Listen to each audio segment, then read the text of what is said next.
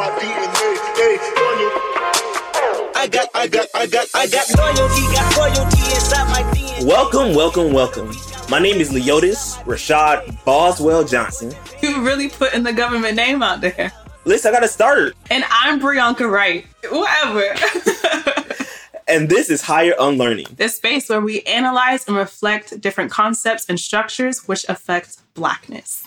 This podcast, this platform that we're able to use, um, we're really excited. We're really just to just excited to start and for us to be able to really dive into the different topics that we're discussing. We'll be discussing whew, systems, cultures, ideologies, belief system. Like, listen, we're touching almost a little bit of everything that you know you and your friends, or you know, it might have be a Twitter thread out there on about. We're gonna touch it. We're gonna analyze it, and we're gonna put like real thought into it and really tie into the work that we've been doing. So we're definitely excited to be able to do that.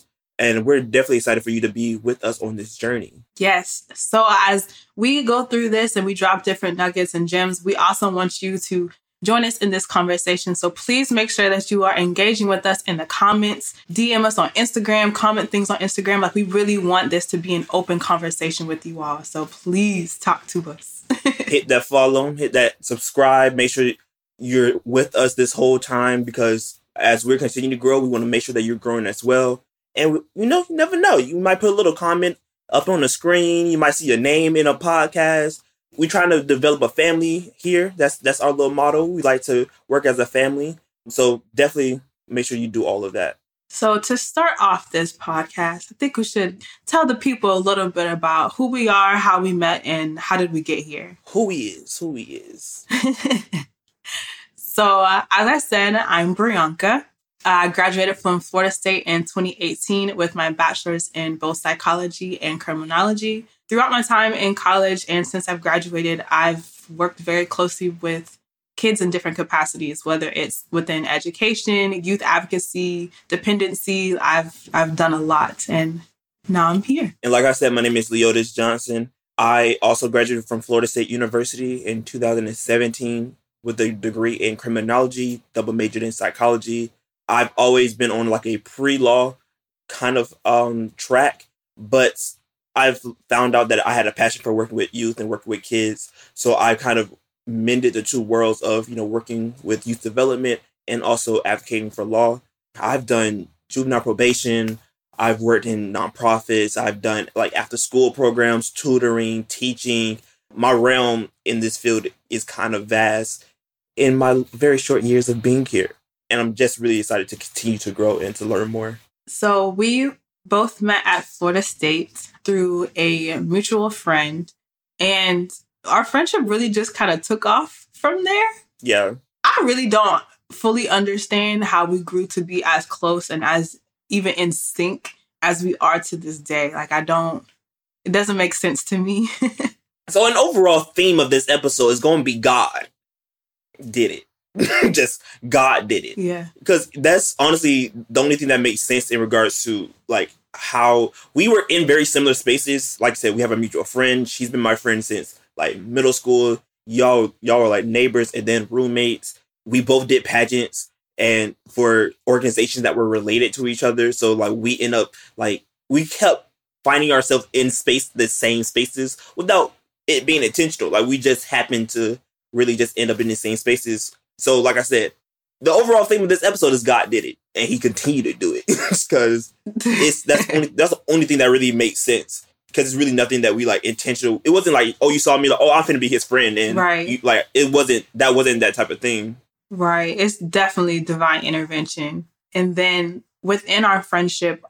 I don't, I don't know if we had a conversation about our passion with youth or if it's just something that we observed within each other with the different organizations that we were a part of.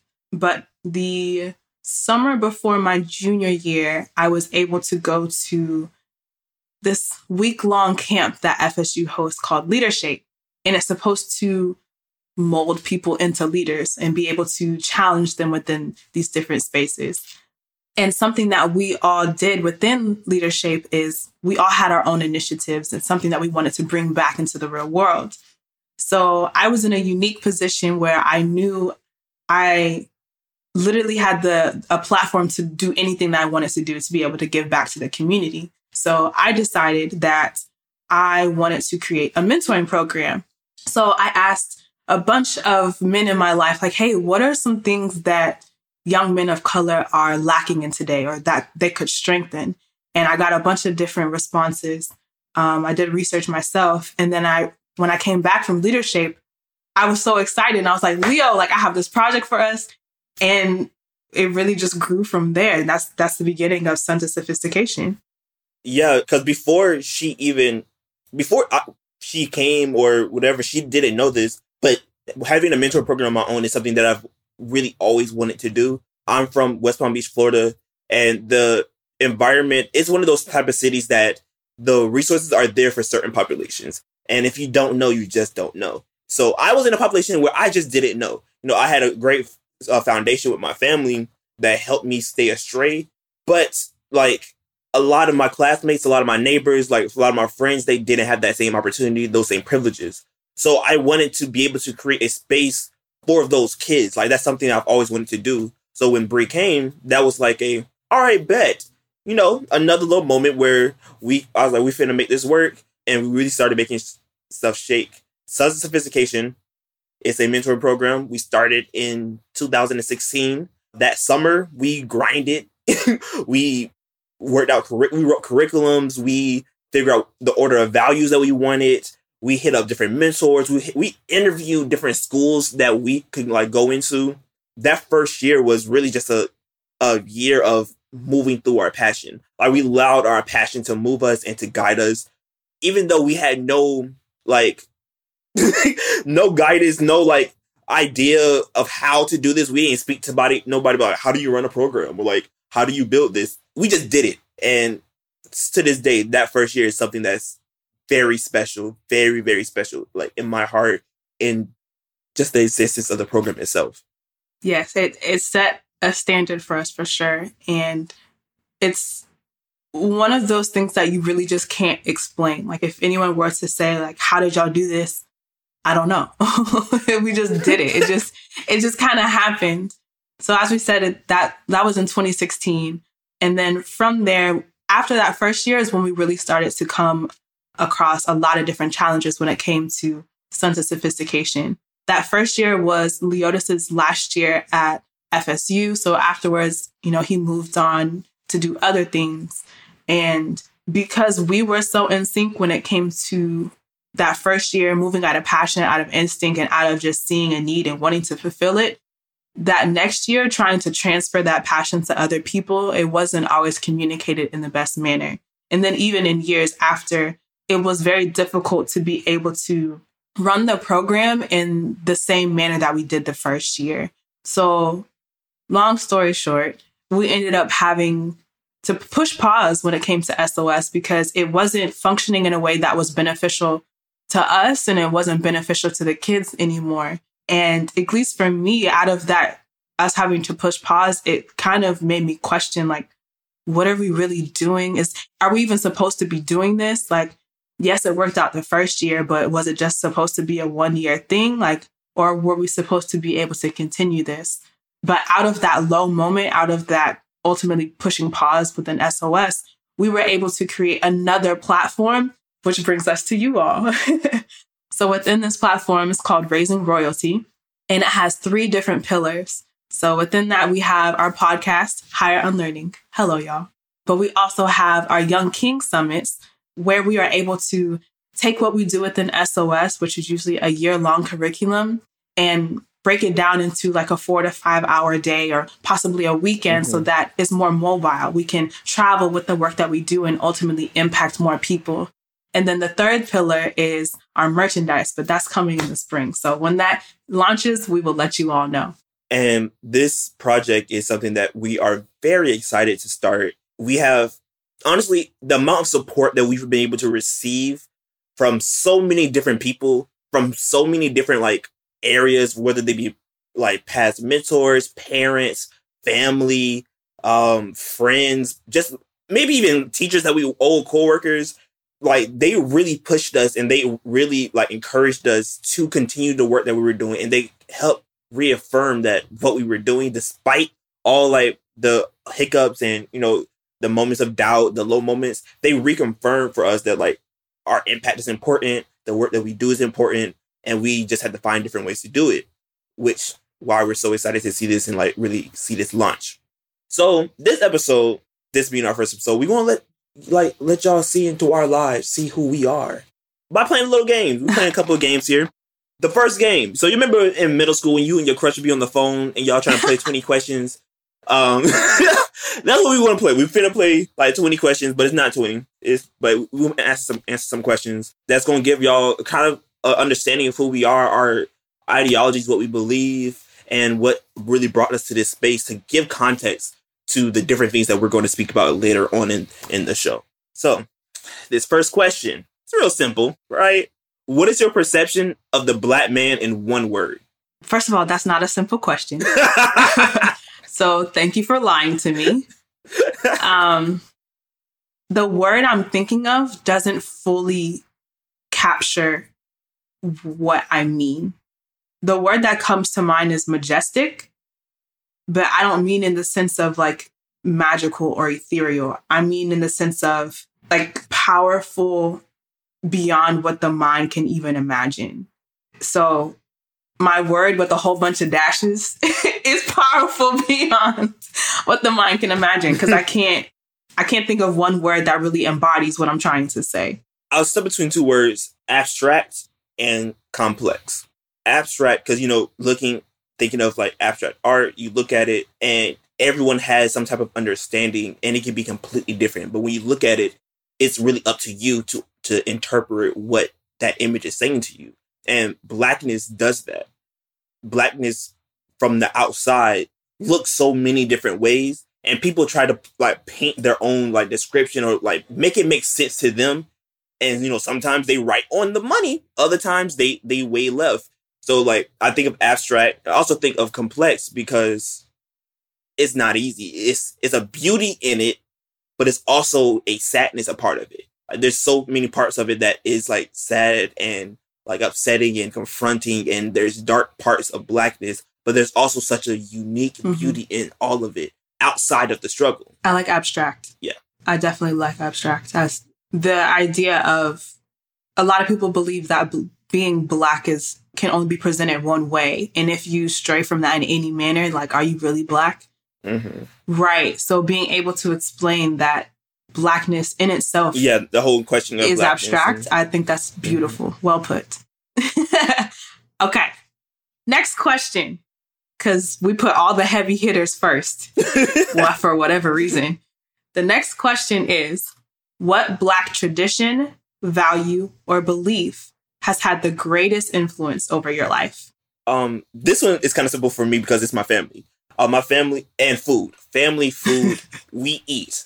If you know anything about us, we cook, we eat, we will, and we're. A, it's just that fellowship, and it could be a birthday, it could be graduation, it could be like someone giving birth. We're going to eat, and that's we're going to celebrate. That's how we fellowship with each other, and it's just those moments in the kitchen, where us working together, us setting up for our functions and like just how we set up. We go all out. Like we, you know, we have themes for our our gatherings and things like that.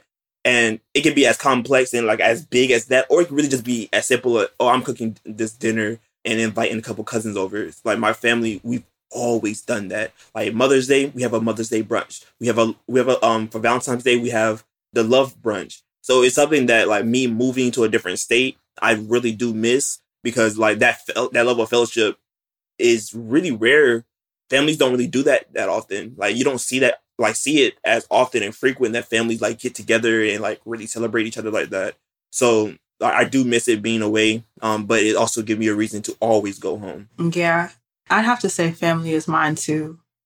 Every memory that I can think of when it comes to my childhood involves my family, whether it's coming together for holidays, like, and like us all sitting around the table, setting the table. Like it's just, it's the little things, you know, the conversations that we would have, being able to decorate the tree together for Christmas. Like it's, it's definitely the little things. And then going off to college and those first couple years, I didn't have a car, so I wasn't able to go home as often. It was definitely a lot harder and a, a huge transition. And it just reminded me the impact that my family has had on me and will always continue to have on me. So, yeah, yeah. family for sure. Something that's I've known, but it's just now kind of guess hitting. My family taught me how to love, and my family taught me how to show love. So in just different spaces, people always like complimented me on being very authentic and like very. I could be very nurturing at sometimes, like just naturally. And that's that's my mother, that's my grandmother. That's that's just how they show. That's just how they are. So they taught me how to love, and they taught me how to show love and show appreciation. Um, I'm not as like friendly as my mom and my mom and my grandma are, but you know, my dad, he's still there. So that's that's the part of that's him. that lack but you of know, you, him you me. recognize your shortcomings, so there's room for growth. Listen, it's protection. you gotta keep people out of arm's length. My daddy taught me a lot. um, so next question. Uh, what is one of the most dangerous self-defeating concepts affecting the black community? I don't know why we didn't ease into these questions, y'all. We didn't. Um, yeah. And honestly, they get easier after this. right. Right. I guess you just have to jump the hurdle and then the rest is smooth sailing. Self defeating concept. I gotta choose one. Just one. Just just one. Okay. I'm gonna say a topic that we're gonna be discussing in one of our future episodes, but it's conceptual incarceration. And this was a term that I learned in one of my classes, one of my criminology classes. And it's the idea of people, to put it in plain, it's the idea of people limiting their mental capacities. So whether that be not allowing yourself to have a, a, growth mindset, not allowing yourself to learn more about different topics, just really being fixed and set in where you are mentally. And I think that that's probably one of the biggest things that really hinders us as a people because our information isn't just hand, handed to us. We really have to go out and search for it. We have to search for different opportunities, different experiences. And if we don't have an open mindset and the will and drive to really want to obtain that information, we're not going to have it. So I think that's definitely one of the biggest self defeating concepts. I look you agree, like limitation. I was gonna say limitation. Um, and it was a limitation of I was gonna say limitation slash insecurities. Mm. So like not feeling good enough in certain spaces, or not feeling like you can get into those spaces. So and even kind of going it backwards, not feeling like you can get into certain spaces, but if you do end up in those spaces, then not feeling good enough, or as mm-hmm. not if you mm-hmm. as if you belong, like you are in that supposed to be in that space. Because um, imposter syndrome is a is it's a thing, and it's hurt. it's a lot. It's heavy, and I feel like a big part is like you have to fight past these limitations that what we can't do. There's a system against us. There's a da da da. It's hard. It's really hard. Like you have to fight past the limitations. You have to really encourage yourself to think about that life is limitless. And that's hard when you're taught all your life that you have limits on you. Right. And then you get into this space that one is not made for you, and then two hasn't been encouraged for you beforehand to enter, and you're trying to continue to succeed, but you don't know how to function. You don't know how to move. So you're finding yourself in this limbo of trying to be like, I'm trying to succeed. And I feel like it happens a lot with first generation college students. Cause like you leave your neighborhood and you know to your cousins, to your family, your neighbors, you're the one who made it out. You're you're that one and then you get up there and you're struggling because you don't that guidance is really not there but you're trying really really hard to make sense of it all. And you don't want to tell no one at home that you're failing. You don't want to right. tell nobody at home that you're going through it because you you the one that people are looking out to be like oh you did it. You like you're that example now. So it's like it's that whole balance of trying to like one get over your limitations and then two imposter syndrome in regards to feeling worthy enough to be in that space. Mm-hmm. The other idea that I was kind of like battling between which one I wanted to choose kind of plays into the idea of worth. Mm-hmm. A lot of times we tie our worth to material things, not fully understanding one, our own worth, and then two, the value of a dollar. So, for whatever reason within our culture, it's been taught to us that the way that you show your wealth or your value is through how you dress or the different designers that you wear, the car that you drive, um, but not understanding that in order to gain true wealth, you have to invest and you have to gain assets and you have to invest your money in things that will appreciate over time. Ownership. Honestly, there's so many different things that could go into. Yeah, it's, it's a lot. Because I I was going to say the idea of longevity is not taught. Like the the value of longevity isn't taught. Mm-hmm. Now, you know, our generation, we're seeing a that shift of being able to like, you know, you see people they're kind of preaching um of wanting to create generational wealth and breaking generational curses. Like we're seeing our generation making those fights um, right. and really being very public and open with it. And I feel like it's very encouraging and it's necessary. We just got to be careful how we do it. And yeah. like, because if, if you do it in a flaunting type of way, it's like you can discourage a lot of people. Because if you're flaunting, it's a again is a like isn't showing that I'm not you're not here, but you can be type of thing if you do X, Y, and Z versus like a I'm gonna teach you how to do this. Mm-hmm. So yes, preach longevity, preach uh, generational wealth, but teach it as well. Right. Don't just preach it, just like truly teach it and like be a shepherd and really like tell people how to do it. Hey, be a shepherd. Word. Yes, but that will all come. That will all come with time, though, because this is. Mm-hmm. It's not a new concept. It's not a new practice, but in a sense, it's new when it comes to like this in this new wave. It's it's trending now to for yeah. people to want to start their own investment portfolio and to be investing in the foreign exchange market and to be, you know, buying things that are against the norm for our age group. So as we start to normalize this behavior, I think that it will be a lot easier for it to be taught, but unfortunately a lot it's going to a lot of people's heads and it's it really is discouraging people from wanting to to join. Mm-hmm. Mm-hmm. Yeah. Okay, I'm glad we got those hard questions out the way. now you're going to be able to see a little bit more really about us, where we're trying to move. So, my first question for you is what are you passionate about? Whew. Um, passions, passions. um, I'm passionate in showing potential.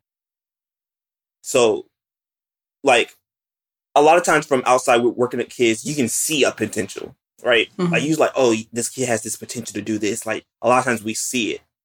But I'm passionate about showing them that potential. That moment where that kid can now see that, oh, I can do this. Like, oh shit, like that's all this is available to me. Now, like opening that door to what they're really potential about, potential, like that they have the potential to do. That's what I'm passionate about. I love those moments. Like I love seeing that. I love seeing that realization. I love seeing just that openness and then not just seeing it, then moving it towards it actively and like strongly moving towards it and like really acting and living in their potential. I love that. I love being able to to do it and it's a hard passion because it's easy to get disappointed because it work with the kids we work with. Sometimes they just don't want to see it or sometimes they can't see it Right. Um, they're too deep in their mess. Life is too heavy for them to see it.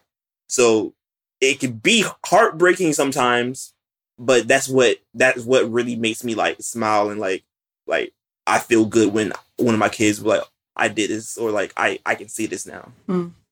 I wasn't expecting you to say that. I was expecting you to say more of like the overarching. Oh, my passion is working with kids and da da da da. Listen, but okay. I can't even say that. I'll uh, I'll follow suit then, going a little deeper. My passion is probably um, learning the why behind things. I ask a lot of questions. Do. I- okay, you didn't have to co-sign, but I've, I've I've always asked a lot of questions. Like I remember being very little I was in the car with my dad. I don't know where we were going, what we were doing, but we were talking about something. And I just kept asking him everything he said. I kept asking him questions like, why? Or how does that happen? Or did you ever think about this? Da, da, da, da. And he was like, why are you asking so many questions? And I was like, I just want to know. But me wanting to understand the why behind it's little things like why people think the way that they do or what made someone do different actions that they've done, like either on a regular basis or like a one time situation, like just really understanding why. Because when you understand why you do something or why you think the way that you do, especially if it's something that's unhealthy or not beneficial for you, it's easier for you to be able to adapt habits that will be better for you because you can understand the root behind why something is occurring. And I think that is not taught enough at all. Like in schools, children in general aren't understanding their why and really taking that time to be self aware. Actually, it's self awareness. That's my passion. self awareness, because that encompasses your why, that encompasses yeah. your purpose, like everything that goes into who you are and what makes you who you are is embodied in that. So self awareness. And that that aspect of questioning and reflection and deep thought is also something that is not taught in traditional schools. Is is right. very rarely taught in the home itself. Like a lot of times, your self reflection or your moments of deep thought is equated to prayer, which praying is good, but you need a moment to be able to one, what are you praying for? What are you praying about? Like all of that, that goes back to reflection. Right. So like if you it just that encouraging of really teaching how to get to that why or like how to get to those moments of reflection.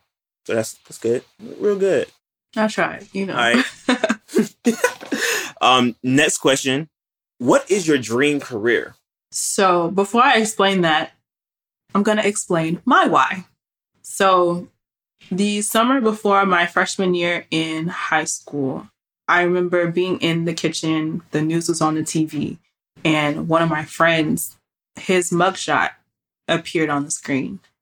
And they reported that he had just shot and killed his dad. And it was completely out of character for him. Like it didn't make sense because he was truly such a joy. Every time that I saw him, he was so happy. He was an artist. Um, we were in chorus together. Like every interaction I had with him was joyful. So to hear of this incident being so out of character for him, it, it didn't, I didn't understand why. So as his case began to unravel, I started doing more research in his family and the history within the home. And I realized that his older brother had committed suicide. His mother had a lot of mental health issues, and his dad was a retired Marine. I don't know if that had anything to do with his interaction with his dad, but I know um, just from me being around different people who have retired from the military, if you have PTSD and you don't really get a handle on how that affects your day to day, it can be very detrimental both to that person and their family. And throughout the different court proceedings, no one addressed the history within the home. No one addressed the mental health needs of the family. And mind you, we were 14 at the time. He's still incarcerated. He has, I think, four or five more years. So, all of this time where he would have been learning, going to school, going to college, really figuring out who he is, he's been incarcerated and possibly not even had the opportunity to deal with whatever mental health needs he may have had. So I share that because my dream career is I want to be, I'm going to be a psychologist and I want to be able to create evidence based assessment and intervention strategies to implement both in education and detention centers so that our kids are supported within their mental health journeys and being able to be more self aware so that if they come across different circumstances where they may have to act off of instinct, it's already ingrained in them to have more healthy habits versus just impulsive ones. Well, I'll follow suit and say my why in regards to like why I do this work. So growing up, I've always been to like the neighborhood school. Like um the you know the school that's real close to your neighborhood. Um, that you know I almost always was the walk to school, and the school I went to, my high school was not known as like the best of high schools. Like I remember people in middle school asking me like, "Why are you going there?" Um, like you could have gone to this school and this school, but the school had a law program, and I've always wanted to be a lawyer. So I was like, that's the program that I, I need to go into. Um, so I had a friend who was in the program with me, and even though he was in the program, he got into a lot of trouble. Uh, he was he was gang affiliate. He was in a lot of stuff, but we were real cool. He was very very smart, and he um it was like he didn't really do his work. Like sometimes he was, you know, he's been threatening to get out of the program. And one day in class, he just he decided to come and he was answering all the questions correctly and like doing his work. And we was talking and was I was just asking like why doesn't he do this on a regular? Like why don't he just put a little bit more effort in? Like he clearly can do it. And he said that his life did not extend past where it was. Like he didn't really see him being anything really bigger than in the situation he was. It was so heavy for him that he didn't see it. So like for a long time, he really like he literally just simply said, That's not me. Like that's literally that's as simple as he's put it. And it didn't really make sense. I was just like, you know, we both in the same environment. You know, everybody thought it's like, you know, you want to get out, but I can't can't say like it, at a point. You know, at that time, it didn't really make sense to me. Um, I remember I was a, col- a sophomore in college, and I started seeing on on Facebook, and one of my best friends he hit me up and told me that he got killed. Not that my friend from high school got killed. Um, they found his body. He was involved in the shootout, and I was just like, damn, that's literally like a soul, a heart, a life that could have changed so many other lives. But there wasn't enough barriers. There wasn't enough things put into his implemented into his life to really pour into that and like to really like see it get done. And that was heartbreaking because I like even now as adult, I don't want to see that. I if I, every kid I see that's very similar, I want to pour into. I want to like to dive into, and it's hard because you really you can't do it like to everyone, and that's you can, but everyone's not going to get the result that you want. So that aligns with my why. My dream career is I don't know if it's a name. I don't know what to call it. I just see myself as an advocate. Currently in law school, um, this is my last year, and I want to practice juvenile law. But I don't see myself at like I don't see my dream career as being a lawyer. I don't see my like being a lawyer. Like that's not it. I really see myself being able to go into different spaces and really advocating for change and implementing, helping implement different things. And I know I could go into policy, but that's not fast enough for me. I really want to be like hands on, like in the face of like, all right, I need to see this move. Like X, Y, and Z happen. That's not okay. And I need to see like B happen. I really just want to see like implementation to education, to the juvenile justice system, to like foster system, like just these different systems that touch the lives of young people. I need to see like real change in it. So whatever that's called, I don't know but my dream career aligns with advocacy of youth, youth advocacy. So, speaking on career, what has been, if it's different than your why, like please let us know. If it's the same, you know, that's cool too. But what has been the biggest influence on your career? I would say just my environment, like things that I grew up seeing. Um, like yes, it aligns with my why. Um, but it's it's my friends who are still in Palm Beach. It's it's my family members who've been arrested however many times or like who aren't even with us anymore. Like I've seen a lot of people go to jail or go to prison or be killed.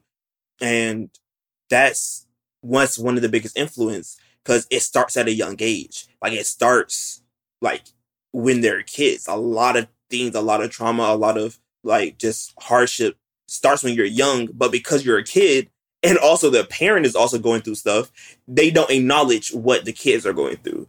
So that's just having that realization and that understanding that kids are very malleable and they have the ability to change and grow and to like overcome if the right seeds are planted and then watered is really my biggest influence on my career. I would say my biggest influence, my why is a huge part of it. And then just being able to see glimpses of my friend and some of the kids that we work in definitely continues to to push me but I would say that my why stems, I mean, my, my biggest influence stems from my family. My granddad was a pastor. Um, so I grew up watching him go above and beyond caring for people. Like I didn't realize that what he did wasn't necessarily within the realm of his duties, but he genuinely cared for the people within his congregation.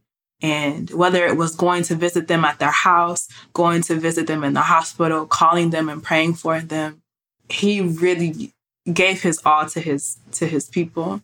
And then of course my mom being his daughter, that's also something that I've seen in her.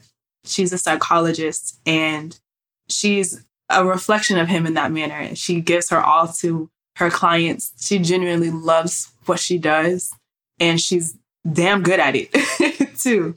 So me continuing in the Wright legacy, it would only be right for me. Wow. You see what I did there? Wow. the Wright legacy. Wow. It would only be right for me to continue to do something that would pour into people. And again, that was what was modeled for me. So it's almost second nature to just want to give. But I give a little bit differently than them. But they have had the biggest influence over me for sure because I'm a Wright. What you mean? okay. Miss Wrights. Yes, yes. Pending Dr. Wrights. So let's all right. So explain the time where you failed. All right. So um this is more of like a long-term fail. Like it's like it wasn't just like something happened and then I recovered. It was more so something happened. I never really addressed it. And then I continued to fall on my face. So I would say that this started my sophomore year of college. I I was in a pageant and I the way that I move when I'm when I'm really into something, I give my all. And I wanted to win this pageant. So if that meant that I had to miss class, if that meant that I had to pull all nighters, if that meant that I'm practicing when other people are sleeping or when they've already left, I was going to do so. And I did. And because of that, I ended up failing a class. But I didn't fail the class because I got low test scores or I whatever. It was um at the time I was minoring in Spanish. And within Spanish classes, you could only miss I think like four or five classes. And I missed more than that. So my way of kind of trying to remedy the situation was I had my friend create a doctor's note the doctor's note looked good, even though it was forged. Don't do Listen. this. This is so illegal. Don't do this. College is about finessing. it's about finesse. but I got caught. That's the issue. Um, so my friend created the doctor's note, but I think I had I either didn't change a date or the date didn't match something. I I, I missed something pretty much. So when I sent it to the professor, she called the place and they told them that I wasn't, I hadn't been there. First of all, that violates HIPAA. You're not supposed to be sharing stuff like that. So I could have called them back and sued. but anyway, so ended up failing the class because I presented false documentation and that got on my record. So also during that time, I I think that was the start of like a I don't want to say a mental breakdown, but like I wasn't in the best mental state and I just kept kind of brushing it off by trying to continue to achieve. But it caught back up with me my junior year and then again my senior year. And long story short, I almost ended up not graduating because of me, one, trying to take shortcuts to be able to get where I was trying to go, but two, not addressing what I had going on internally. So I I say that's the time where I failed because all the signs were there my the, my roommates continuously called me out like Bree, like you need to go you need to go to the counseling center or you need to t- push pause for a second. You need to really take a step back and figure out what what are you doing? Because you're not moving the way that you need to. And it was easier for me to not address it because as long as i'm going to class as long as i'm getting okay grades i'm doing enough to pass i'm good. But when I tell you, I literally almost didn't graduate. Like I had to have a meeting in front of the, um, I don't know what it's called, but it's like the academic board something something. I wasn't on uh, academic probation, but I was in jeopardy of not graduating. So listen to your body, listen to your close friends because they are they're trying to help you. Yeah, yeah. That was that was almost that was a huge fail, but that could have been so much worse. What about you? Um, I will. Whew, where? Where? How? How? Which one? Which one? Um, I'm going to start with. I'm. I'm gonna follow. Like I'm gonna follow your lead again in regards to talking about like a long term type of thing. So it starts with a friendship that it was an old friendship. We were friends in high school. I think he's like a year younger than me. we was real close in high school. You know, I, I graduated, went to Florida State. He wanted to come to Florida State, so he came a year after me. Um, that summer, he came during the summer. Um, so I let him stay in my like my apartment, but like college, you know, student apartments, like you have your room is where you you're, you're it's like your domain, I guess. So he lived like he stayed in my room with me, and I was going through it like my first two years of college. I didn't have no car. I was broke. I you know I had to try to like I ended up getting a job, but then I had to like try to finesse to to get to work and all this stuff like the hassle of just really trying to learn how to be an adult. So him being my friend, I used to talk to him a lot and like tell him like about my woes and like what I'm going through and all that stuff. And he would be like, "Yeah, you know, bro, I can't wait to get up there. I can help you with this, and that's why Z da da da." And I was like, "Bet." So like I I latched on to his his word for the most part, like him saying that I that was those are the expectations I set for for him. But when he got up there, that he was able to help me, and it didn't happen. Like it, he ended up rightfully so. He ended up going to like coming up there and kind of forging a life for himself. You know, he ended up getting a girlfriend. He ended up finding his own friend groups. And you know, I was trying to get involved in the stuff that I was getting. I was in, you know, I was trying to introduce him to my people, like me being up there. And for me, I was like, I'm being a good friend. That's how I was really. Like, I'm being a good friend. I'm introducing you to all these people, all this stuff. And my fail in all of it was that I did not one give him space to be his own individual, and I've I held him too strongly to I unrightfully held him too, too strongly to uh expectation that yes, even though he said this, I should have known that as me already being in that space that certain things wasn't going to like to sustain. Like I should have given him that space in that room to be able to really like go out, explore. That's what college is about. Um, really make his own life so that friendship ended up like dying out, and it it started dying out because the summer going into I don't remember what I think it was the summer right before my junior year. My grandmother passed, and when I got back to I was I was in Palm Beach, so when I got back, I was it was rough because her she was she was the matriarch of my family. She was my great great grandmother, so she she when she passed, she was the matriarch of my family, and I literally in the to the the week span of like her funeral prep and all that stuff, I saw things crumble. I seen family members argue. I seen people like almost fighting. I seen things literally crumble, like cousins about to go at it. And for me, like growing up in a very tight knit family, that was very different. So getting back when I got back to like back to Tallahassee, I was in a kind of in a rough space. Definitely was drinking a lot um, I was walling, walling a bit, and you know, I was, I think I like, I lost my keys one time, like my, my whole key, like the whole lanyard with the key and everything, with my car and all of that. I had a car by then. I lost that whole thing, and again, him with my being my friend, I had this expectation of like, why aren't you helping me? And I allowed all those ill feelings and all those that that all of that to justify not only us being friends, but being being very very angry with him like very, very long time. I come from a fighting background. I used to fight a lot as a kid. Um, and I really wanted to fight him. I really wanted to put my hands on him. but, you know, thankfully things weren't, you know, things did happen. We didn't fight. But I allowed that to be my my thing. Like I just like I didn't want no more friends. I didn't want I didn't want to lean on nobody, and I became really really distant. I from that point I really only can like made very like superficial um connections with people. Um, I started. That's like the beginning of like a depression for me that lasted way too long. Um, I never went help. I hid it very, very well. Like a lot of people who knew me like in college did not know, do not know to this day that I was going through that space.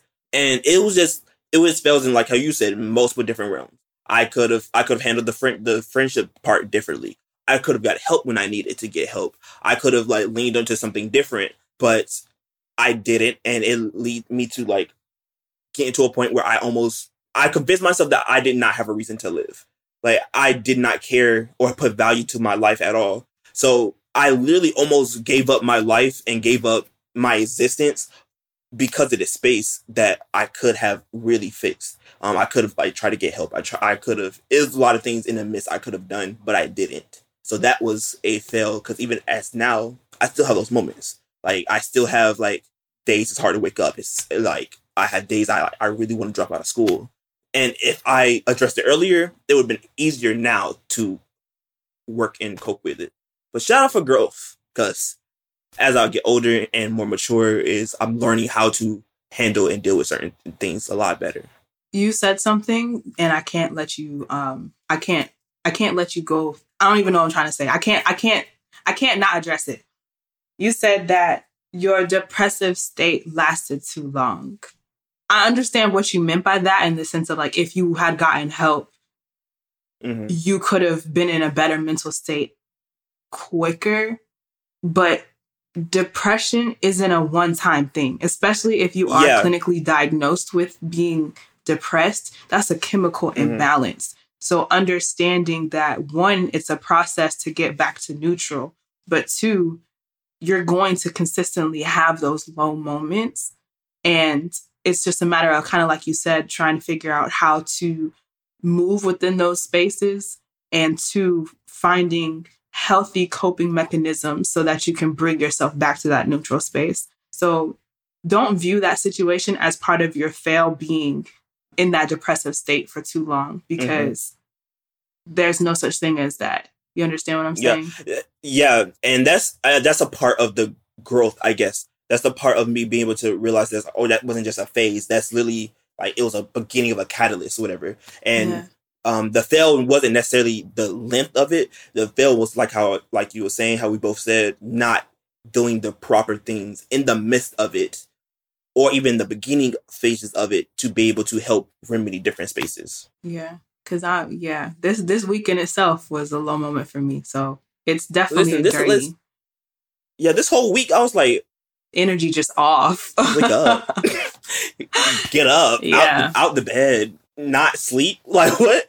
So it's definitely, and listen, like I said, podcast, welcome. This is yeah. our stories. This is literally our journey. Um, we are still very much young, but we are very transparent. We're very open, and these are all conversations that we have. So thank, like I said, thank y'all. Um, and this is a good view of what y'all going to get from us. Mm-hmm. So hopefully this is a no judgment zone, so we can continue to be vulnerable. Y'all can be vulnerable with us. Listen, um, because we, the stories that we just shared, a lot of people don't know them to this day, I don't even know if my mom knows, to be honest. Mm-hmm. So, yeah, just thank you for allowing us to share, and that's all I'm going to say about that. you know, if you come sideways, you will get blocked. Okay, what's the next question? What is one aspect in your life you wish to grow in? Right now, my discipline. um, I don't know why my life is either I'm juggling the entire world or I have literally nothing going on. But for whatever reason, whenever I, I'm juggling everything, I have a really hard time allocating my time correctly. And I have a hard time being able to give the same amount of effort to everything that I'm doing. Like when it comes to something like this, something I enjoy doing, some well, I don't always enjoy it, mm-hmm. but something that I can, something that I want to do. Like I, I want to do this regardless if I enjoy it or not. Yeah. I could do this literally all day, every day.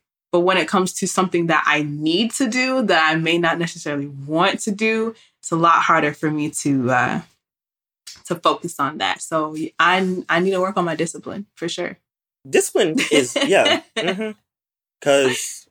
I I've been saying I'm gonna go to the gym for the last five years and it ain't working. It's not aligning. Um, I just want to just gonna pay for something because I don't like to waste money. So I'm gonna just pay for something and that way I'm gonna have to go. But discipline in general is just is something I need to focus on, especially within this like I need to get in to create good habits now in my last year of law school so I can practice successfully but also healthily. Like do it like in, in a healthy way. So I got a year to get my life together. We're gonna figure this out. We're gonna figure this out. Okay, so the last question for this section, I'm gonna ask it, but before you give your answer, I need you to explain the question to the people. Okay. So the question is, what is your Black is King? So Black is King, um, you know, recently just came out and it's a work of art. it's just the amount of effort, the amount of intentionality that went into it, the uh just the energy, the the music, the choreography, the details, the history. It's such a body of work that is so well done and intentional and just thought out that this question is regarding is like what type of product or project do you want to be able to produce that has that same type of intentionality, that same type of impact? Um, so I've been thinking about this question since I first heard it from another podcast, and so with like how Bree was saying at the beginning of this, one of the pillars is the Young King Summits, where we go and we do a like a day, weekend, or whatever of bringing the same type of workshops and things to um to different spaces, communities. I want to do like a Young King Summit tour, like across the country. So I want to hit multiple cities, and I want it to be like every summit to be a weekend in multiple cities. So I want to like a weekend in Palm Beach, a weekend in Tallahassee, a weekend in, in Atlanta, a weekend in DC. Like I want to hit a like maybe like what a month long or however long like tour of of just going to different of different cities.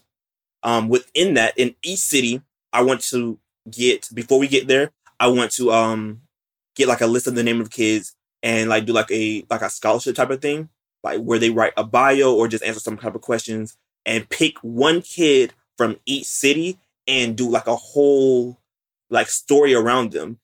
Like I want to like like of course like throughout the summits I'm going to be recording the summits and doing like a kind of like a doc a documentary or doc series something something. But with each city, I want to pick a kid to be a focus. Mm-hmm. And I want them to be able to be able to highlight their life and before we leave that city, I want to be able to bless them in a very tremendous way. I want to like have like whatever that is, whatever that blessing looks like, I want to be able to do that. And that's what I want to like, you know, of course, put all of it together with, with the nice little uh, darker series, um, and be able to present it to the world. But the big part of it is really to be able to go to these different cities and bless these different kids in a way that makes a very long lasting like impact. Hmm. So I know y'all heard his uh Black is King. Um understand that comes with a huge money price tag. So um understand that we are taking donations, we are taking any grants, any offerings, even if it's simply supplies, you know, we um we appreciate it with an open hand. Listen. You have to bless others so they can bless others. I don't know. I feel like that's in the Bible somewhere. Somewhere, guys say bless somebody so they can bless others. So Oh goodness. Um I've been so focused on my right now that I haven't really mm-hmm. given a lot of thought to what project I would want to bring to what we do.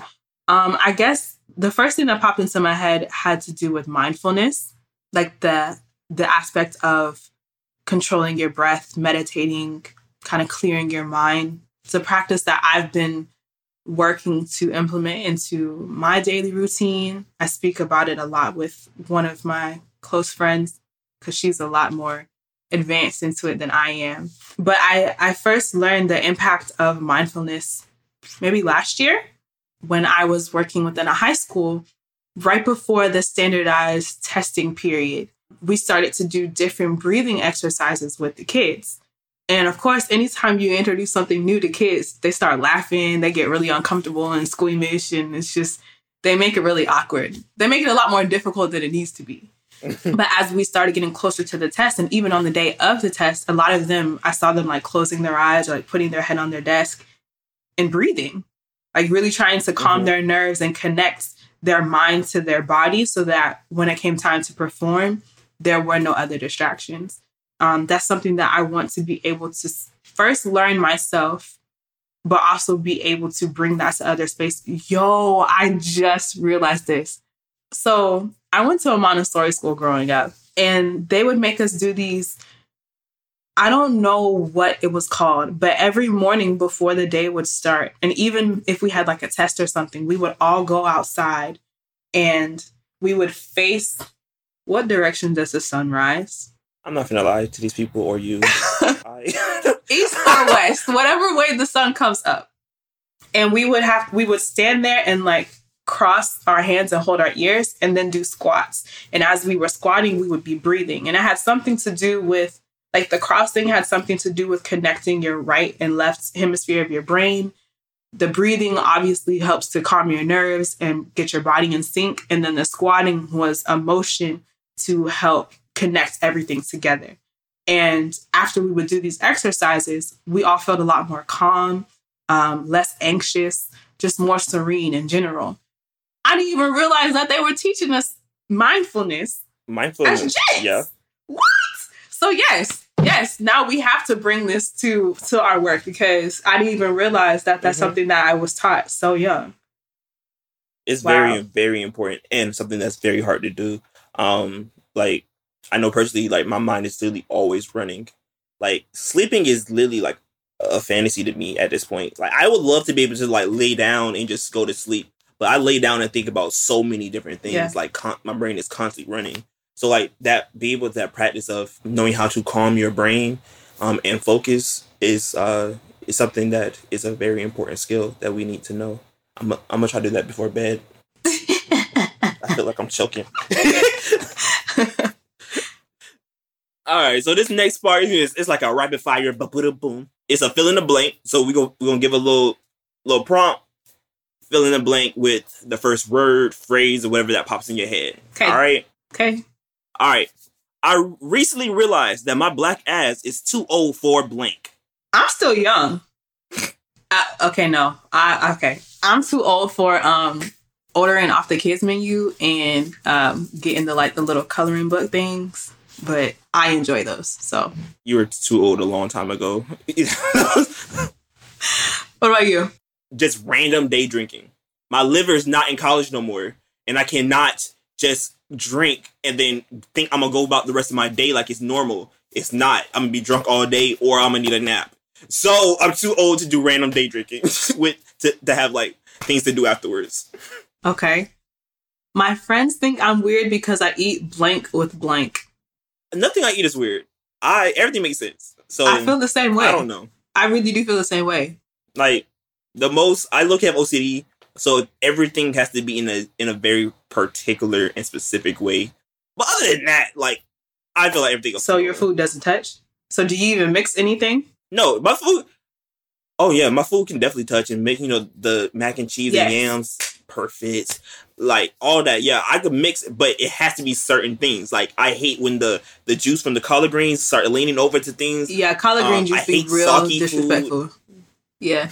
Respectful. I hate soggy food, so like that also throws me off. Texture is a really big thing. So if I'm warming something up, like fried chicken or something, like you try to warm up a fried food or something, and it's not warmed up all the way, and it's still the, the breading is, I can't eat it. I will literally throw it away. Like I can't. Yeah, I can't think of nothing. Everything that I eat makes sense to me. So The biggest misconception about me is a lot of people think that I'm mean or like I'm standoffish. Anything else that people might think about me, they haven't told me. So that's the that's what I get the most. I get you look intimidating, and I thought that you were mean, which I, neither. I'm five foot nothing, and I my smile takes up my entire face, but I look intimidating and mean.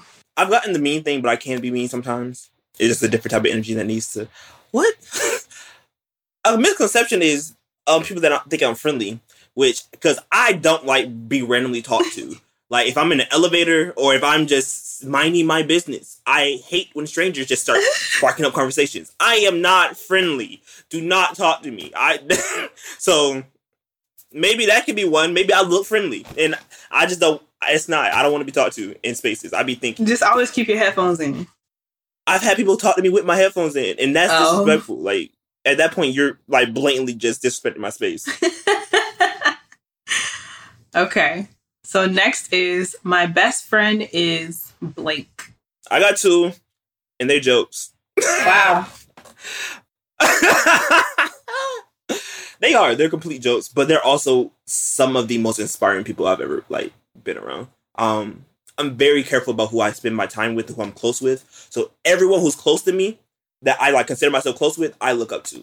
Well, not necessarily look up to, but I Learn admire. something about them. Um, I admire their work, their drive.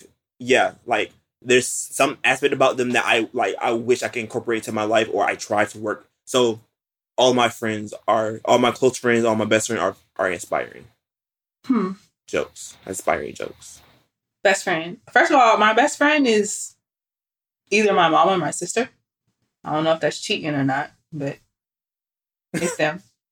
They are, I don't even know how to describe loyal. They're dedicated. They're passionate. They are spontaneous. They're adventurous. They're they they're what I want to be. so yeah. Oh, Don't- what don't- I want to be. Don't start. Don't start. Mama, Mama finished shed a tear when she heard this.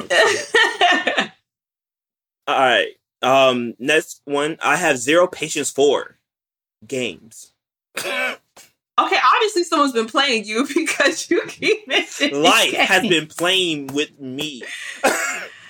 Oh my goodness. I have zero patience for. I'm trying to pick one. That's it. Like it's so much. That's why I say games is just just over, just all encompassing. Like So I'm cheating a little bit.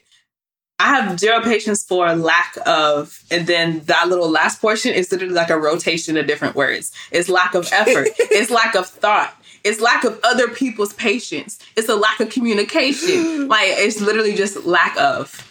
I have zero patience for it. um, ooh, lack of follow through. Hey. Yes. See, Um, just keep that last thing in a rotation. yeah. Mm-hmm. a big part of it. Um, I don't. This is something that's recent, but I do not have the patience for not being text back, especially if we're mid conversation. So like, Lack of answers. just like it happens so often with like different artists that you're trying to work with, yeah. like tattoo artists, hairdressers. Text me back. I'm trying to spend money in your establishment. Text me back. Mm-hmm. Lack it. of consistency. telling you, it's just lack of. All right. So the last fill in the blank is I shouldn't share this. It's totally TMI, but blank.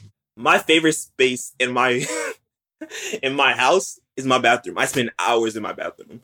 Um, I don't know. I feel like ev- everywhere that's literally the one spot. I live by myself, so no one is ever really bothering me. But that's the one spot you cannot bother me. Like people, it's a general rule that is once I'm in the bathroom, you leave me alone.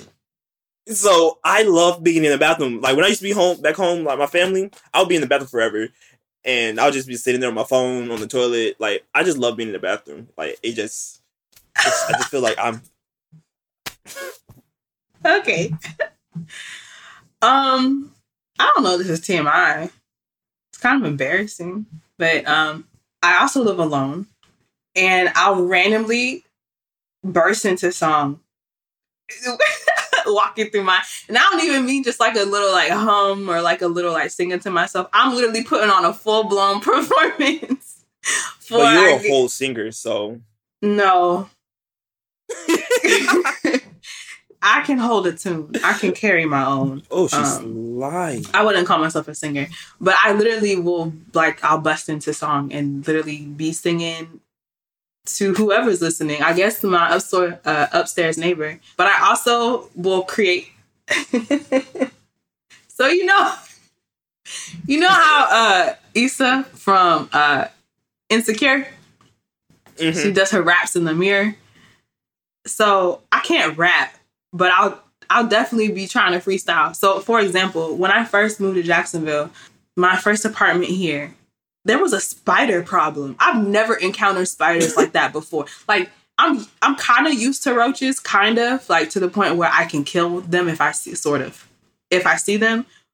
But just replace like a roach crawling to a freaking spider. And the first time, the first time I saw one, I FaceTime my friend. And she was talking me through it. It took me way too long to kill it. I'm not going to tell you how long it took. It took way too long. And there was a part where I was trying to hype myself up. So I started rapping.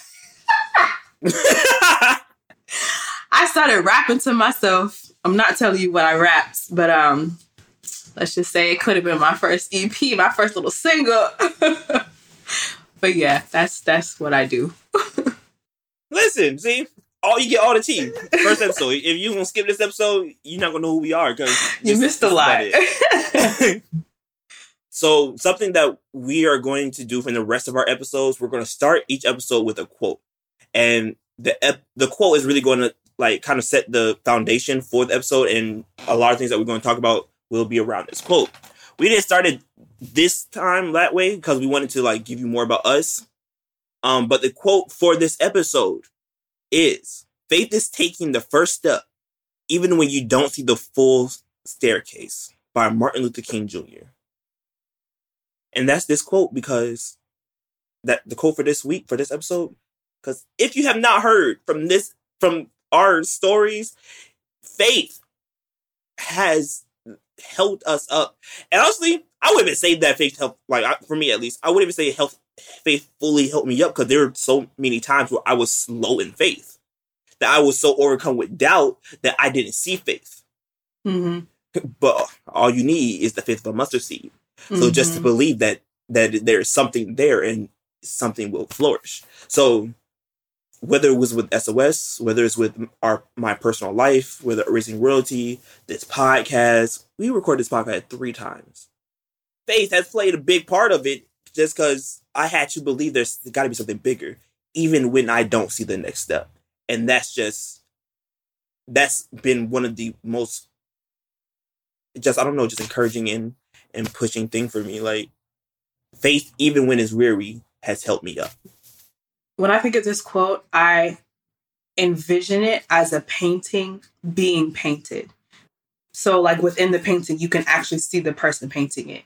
And when they're painting it, steps are beginning to be revealed and they're beginning to be highlighted. But you can only see a few steps in front and a few steps behind. You can't see everything. And that's how we've been moving. Um, but even in those times where our faith may have been weary and doubt really was strong, I'm I'm still in one of those moments right now, um, making a career change. But I will say that those lower moments, those times where doubt is really heavy, is a part of that cycle of faith. Because how can you say that you truly have faith in something, that you truly believe in something, if at some point you don't doubt it? Because once you doubt it, you have to really take that time to reaffirm your faith in something to continue it. Because if you allow doubt to really overcome you, then you'll never achieve whatever it is that you're that you are moving towards. But if you take the time to take a step back, reaffirm that you know, like I understand I may have these doubts, I may be confused, I may not fully understand where I'm going in its entirety. But as long as I keep moving, as long as I take that next step and take a step out on faith, then I'm going to reach it. And then you'll be able to achieve what whatever you set your mind to. I, I was talking to my mom about it was something. It was during the time we were struggling with SOS, and I was talking to her. You know, just trying to. My mom would be dropping nuggets and like she'd be giving me words, so I'd be needing them sometimes. And she told me the work that we do with SOS is already paid for us. So even when we don't see anything, we continue to walk, and then God will pres- provide the steps for us.